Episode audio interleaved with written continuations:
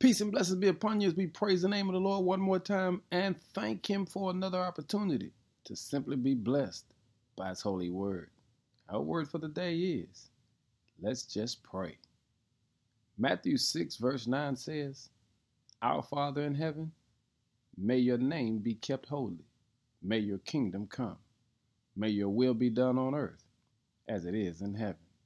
Give us today the food we need and forgive us our sins we have forgiven those who sinned against us. And don't let us yield to temptation, but rescue us from the evil one.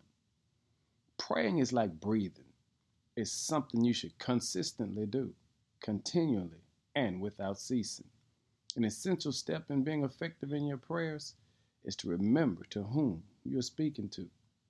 If you know Christ as your Lord and Savior, then God is your Father which means you have been invited through Christ to come before the throne of grace.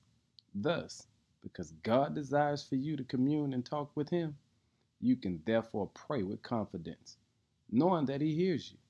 God is not concerned about the length of your prayers or whether you should sound eloquent or not. God desires you.